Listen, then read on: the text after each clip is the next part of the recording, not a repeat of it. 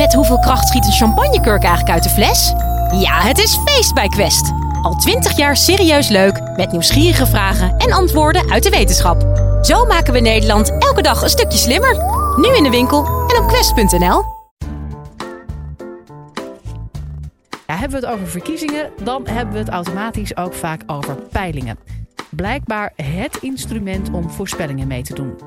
Maar hoe betrouwbaar is dit precies? Politicoloog Tom Lauwersen van Universiteit Leiden is er in ieder geval geen fan van. Hij geeft in deze podcast antwoord op de vraag: kun je peilingen eigenlijk wel serieus nemen? Dit is de Universiteit van Nederland. Peilingen. Je kunt er tegenwoordig bijna niet meer omheen. En zeker niet in de campagneperiode. Maar dan is er toch altijd ook weer veel gedoe over die peilingen. Van kloppen ze wel en moeten we daar zoveel aan ophangen? Um, in dit college ga ik stilstaan bij de vraag: ja, waarom, wat gaat er dan eigenlijk mis bij die peilingen? Hoe kunnen we peilingen beter interpreteren? En wat is eigenlijk het effect van peilingen op je stemkeuze? De eerste vraag is: wat gaat er vaak mis bij peilingen? Nou, in 1936 hield het tijdschrift Literary Digest een enquête uh, in de Verenigde Staten onder 10 miljoen Amerikanen. Althans, ze zonden 10 miljoen Amerikanen een kaart en ze kregen er 2,4 miljoen terug. En de vraag was: wat ga je stemmen bij de presidentsverkiezingen? Op meneer Landon van de Republikeinen of op Roosevelt van de Democraten? En Landon won die peiling. 55% voor Landon tegenover 41% voor Roosevelt. Nou, zeg je, leuk, een peiling, uitslag, ging ook goed. Maar toen kwam de uitslag van de verkiezing van 1936. Landon won maar 37% van de stemmen, terwijl Roosevelt 61% won bij de verkiezingen. Dus die peiling zat er compleet naast. Hoe kan dat nou? Nou, deze peiling was vooral gehouden onder mensen die autobezitter waren en de telefoon hadden. Want daar waren lijsten van. Hè? Dan kon je, die, die kon je mooi een brief sturen. Maar ja, dat zijn ook vaak wat, de, wat rijkere Amerikanen. En die stemmen weer vaker op de Republikein. En die Republikeinen deden vervolgens ook nog een keer vaker mee met de peiling. Die waren gewoon wat meer geneigd om die kaarten terug te sturen. En alles bij elkaar zorgde dat ervoor dat de peiling dus helemaal niet leek op de verkiezingsuitslag. En nu denk je, ja, 1936, dat is ook best al een tijdje geleden. Uh, gaat dat nu niet beter? Maar ook recentelijk zien we voorbeelden dat het toch misgaat bij peilingen. Dat de peilers ernaast zitten. Uh, bij de Britse verkiezingen en bij de uh, verkiezingen in de Verenigde Staten hebben we dat vrij recentelijk nog gezien. Nou, hoe werkt zo'n peiling eigenlijk? Heel kort. Peilingen werken op basis van een steekproef. En het is eigenlijk een heel mooi instrument een peiling. Je kunt op basis van uh, interviews met ongeveer duizend of een paar duizend mensen iets zeggen over de voorkeuren van alle kiezers. Dat is eigenlijk heel krachtig. En dat kun je doen door ze te ondervragen in persoon bijvoorbeeld. dat is een methode die ook nog wel gebruikt wordt, maar niet zoveel. Maar je kunt ze bijvoorbeeld ook bellen. En dat is een traditionele methode die zeker in het buitenland ook nog wel gebruikt wordt. De peilers in Nederland die peilen allemaal via internet. En dat heeft natuurlijk ook zo zijn uitdagingen. En bij peilingen zijn er eigenlijk twee typen van fouten. Allereerst heb je de toevallige fout en je hebt de structurele fout. Nou, wat is nou het verschil tussen die twee fouten? Toevallige fouten werken, werken als volgt. Stel je hebt een land waar partij A 20% steun heeft onder de hele bevolking. Maar ja, dat weten we natuurlijk niet, dus we houden een peiling. En uit die eerste peiling onder duizend mensen blijkt 19% steunt partij A. Nou, dat kan best. Iets lager, niet verkeerd. Dan denk ik, nou laten we die peiling nog een keer herhalen. Uh, hè, doen we nog een peiling onder duizend mensen. En dan is het 21% steunt partij A. Hè, dus soms zit je er iets boven, soms zit je er iets onder. Als je dat nou, proces nou heel vaak zou herhalen, heel vaak zo'n peiling zou doen, dan zit je dus soms iets hoger en soms iets lager uh, dan die echte 20%. Maar gemiddeld genomen zit je eigenlijk vrij goed. Dus dat is een toevallige afwijking naar boven of naar onder. Maar naast de toevallige fouten kun je ook structurele fouten maken. Stel, de pijler denkt, ja, het is toch wel erg veel werk om in het hele land mensen te ondervragen en laat ik eens alleen in de grote steden een peiling houden.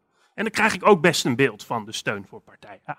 En dat doen we dan. En dan blijkt uit die peiling onder weer duizend mensen in, in steden, partij A krijgt daar 28% steun.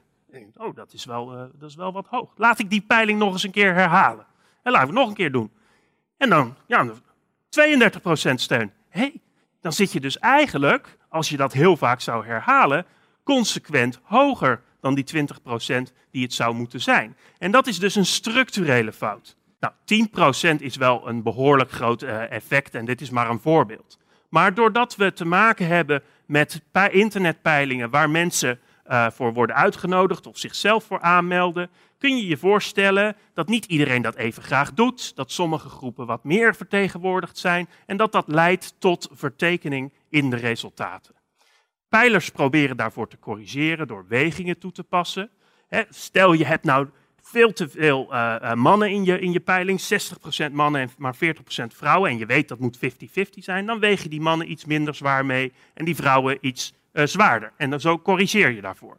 Dat werkt op zich wel, maar je kunt alleen wegen voor factoren waarvan je weet hoe alle kiezers eruit verdeeld zijn, hoe die er op de manier uitzien.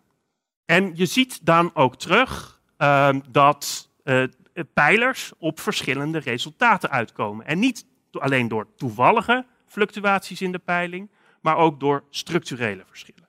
Bijvoorbeeld in de peilingwijzer die ik maak, zien we in de periode vanaf 2012 tot 2016 um, dat uh, Maurice de Hond van Peil.nl de PVV structureel hoger inschat dan de politieke barometer van Ipsos. Dus het is goed om je te beseffen dat bij peilingen die toevallige en structurele fouten horen. Hoe kun je nou een peiling het beste interpreteren? Peilers die peilen bij elke verkiezingen en NIPO is een van de uh, partijen die dat doet. In 2012 uh, uh, peilden ze regelmatig en ze kwamen met een slotpeiling waarin ze schreven, ze schreven zelf, VVD versus PvdA, too close to call. Het zit zo dicht bij elkaar, we kunnen niet zeggen wie er groter is. Maar wat maakte een van de kranten er vervolgens van? VVD aan kop in peiling TNS-Nipo. Omdat de VVD in de peiling één zeteltje hoger stond. Nou, wie iets begrijpt van fouten in peilingen, weet dat dat eigenlijk niks zegt. En dat had de peiler ook netjes opgeschreven, maar in de media wordt daar een ander verhaal van gemaakt. Hoe kunnen we dat nou beter doen? Drie lessen hier voor hoe je peilingen wel goed kunt interpreteren. Allereerst, houd rekening met de onzekerheden. Onzekerheid vinden we niet zo fijn, maar het hoort erbij. En we moeten leren om daar uh, op een prettiger manier mee om te gaan. Kijk eens naar de presidentsverkiezingen in de Verenigde Staten in 2016. Daar kwam 538, een van de grote sites, met een voorspelling. Who will win the presidency? Uh, eh, 70% ongeveer voor Clinton en 3 op de 10 uh, uh, kans voor Donald Trump om te winnen. Je kunt zeggen, die voorspelling klopte niet. Aan de andere kant, je kunt ook zeggen, ze gaven 30% kans aan Trump om te winnen. Als de staatsloterij mij morgen 30% kans geeft om te winnen, koop ik meteen een lot. Dus dat is niet niks, 30%. Dus om alleen maar te zeggen de peiling was fout en het is allemaal onzin, dat is te makkelijk. Houd dus rekening met de onzekerheden die bij peilingen horen. Ten tweede, peilingen zijn misschien niet zo goed in die kleine verschillen, maar de trends die zijn er wel en die blijken ook vrij duidelijk aan peilingen. Dus hoewel je rekening moet houden met die vertekeningen, kun je door naar de trends te kijken toch een beeld krijgen van hoe het ervoor staat met partijen. En als laatste, peilingen zijn aardig en zetelpeilingen, het focussen op eh, die uitslagen is aardig, maar er is veel meer moois met peilingen te doen. Eh, je kunt allerlei soorten vragen aan mensen voorleggen. En als je alleen al kijkt naar hun electorale keuze, geven peilers inzicht in hoe mensen twijfelen op welke, tussen welke uh, partijen twijfel je eigenlijk nog? Je bent misschien een CDA-stemmer, maar zijn er nog andere partijen waaraan je denkt? Uh, de stemming van één Vandaag doet dat heel mooi. En andere pijlers vragen naar de motieven van kiezers. Hè, waarom stem je op deze partij? Waarom ben je van mening veranderd? Dus er is veel meer dan alleen die zeteltjes wat er uit peilingen komt. Um, en los daarvan kun je dus ook nog hele andere vragen stellen. Van wat vind je eigenlijk van actuele thema's? Wat zijn de belangrijke onderwerpen voor kiezers? En dat biedt een interessante bijdrage aan de democratie. Dus door te focussen of rekening te houden met de onzekerheden, te focussen op de trends en verder te kijken dan alleen die zeteltjes, krijg je een veel rijker beeld op basis van de peilingen en interpreteer je peilingen op de beste manier. Nou, peilingen, kun je zeggen, ja, dat is leuk, peilingen, maar doet dat er eigenlijk wel toe? Hoe bepalen de peilingen wat jij gaat stemmen? In 2012 besliste volgens het Nationaal Kiezersonderzoek 15% van de kiezers op de verkiezingsdag nog definitief wat hij of zij ging stemmen. En in de dagen voor de verkiezingen was dat nog 24%.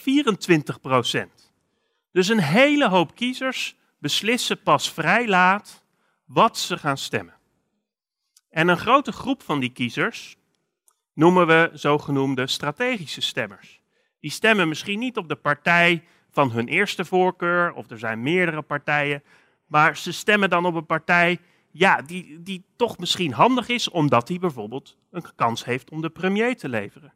In 2012 waren er bijvoorbeeld veel linkse kiezers die het heel belangrijk vonden dat een linkse partij de grootste zou worden, zodat er een linkse premier zou worden.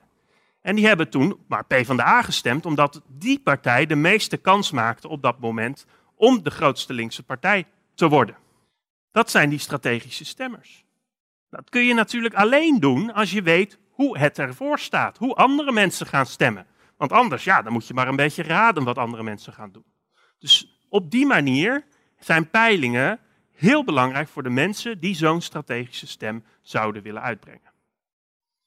Naast dat strategisch stemmen is er ook nog het zogenaamde bandwagon effect. En dat is het idee dat mensen gaan uh, stemmen op een partij omdat die het goed doet in de peilingen. Bestaat dat effect nou echt? Daar is wel discussie over onder politicologen. Sommigen zijn ervan overtuigd en anderen zeggen, nou, ik denk het eigenlijk niet. Maar wat er uit het onderzoek vooral blijkt, is dat peilingen alleen, de ruwe cijfers, niet zo'n grote impact hebben. Maar als een peiling wordt vertaald in positieve taal over een partij, de P van de A wint drie zetels, en dat wordt herhaald, en dat wordt het mediaframe, dan hebben peilingen wel invloed. Dus op die manier is een, uh, hebben peilingen opnieuw invloed op de stemkeuze.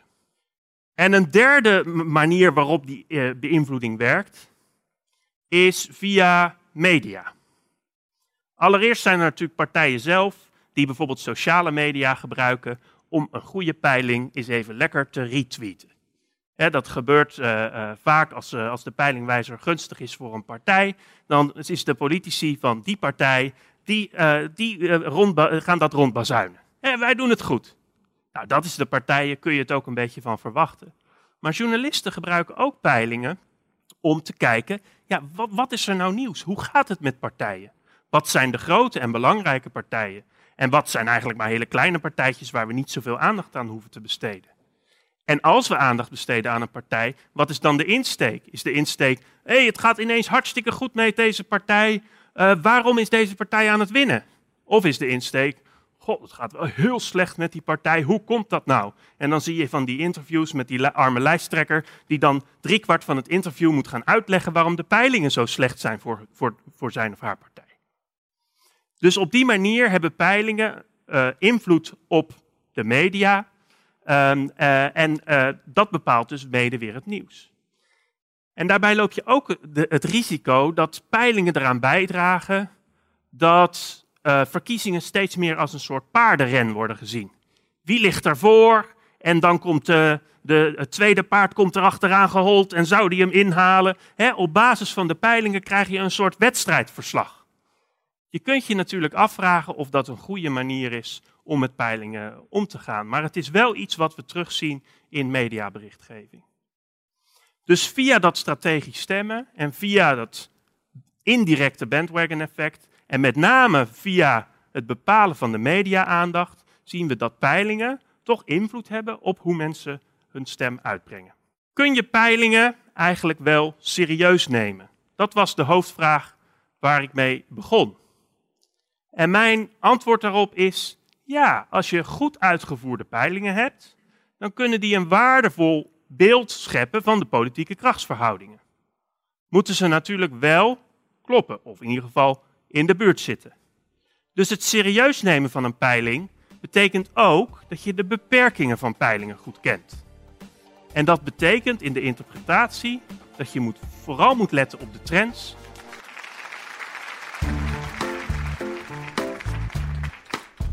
Dit was de Universiteit van Nederland. Wil je nou nog meer horen, bijvoorbeeld over de vraag waarom zoveel millennials kampen met een burn-out? Of hoe je een oogbal kunt bioprinten? Check de hele playlist.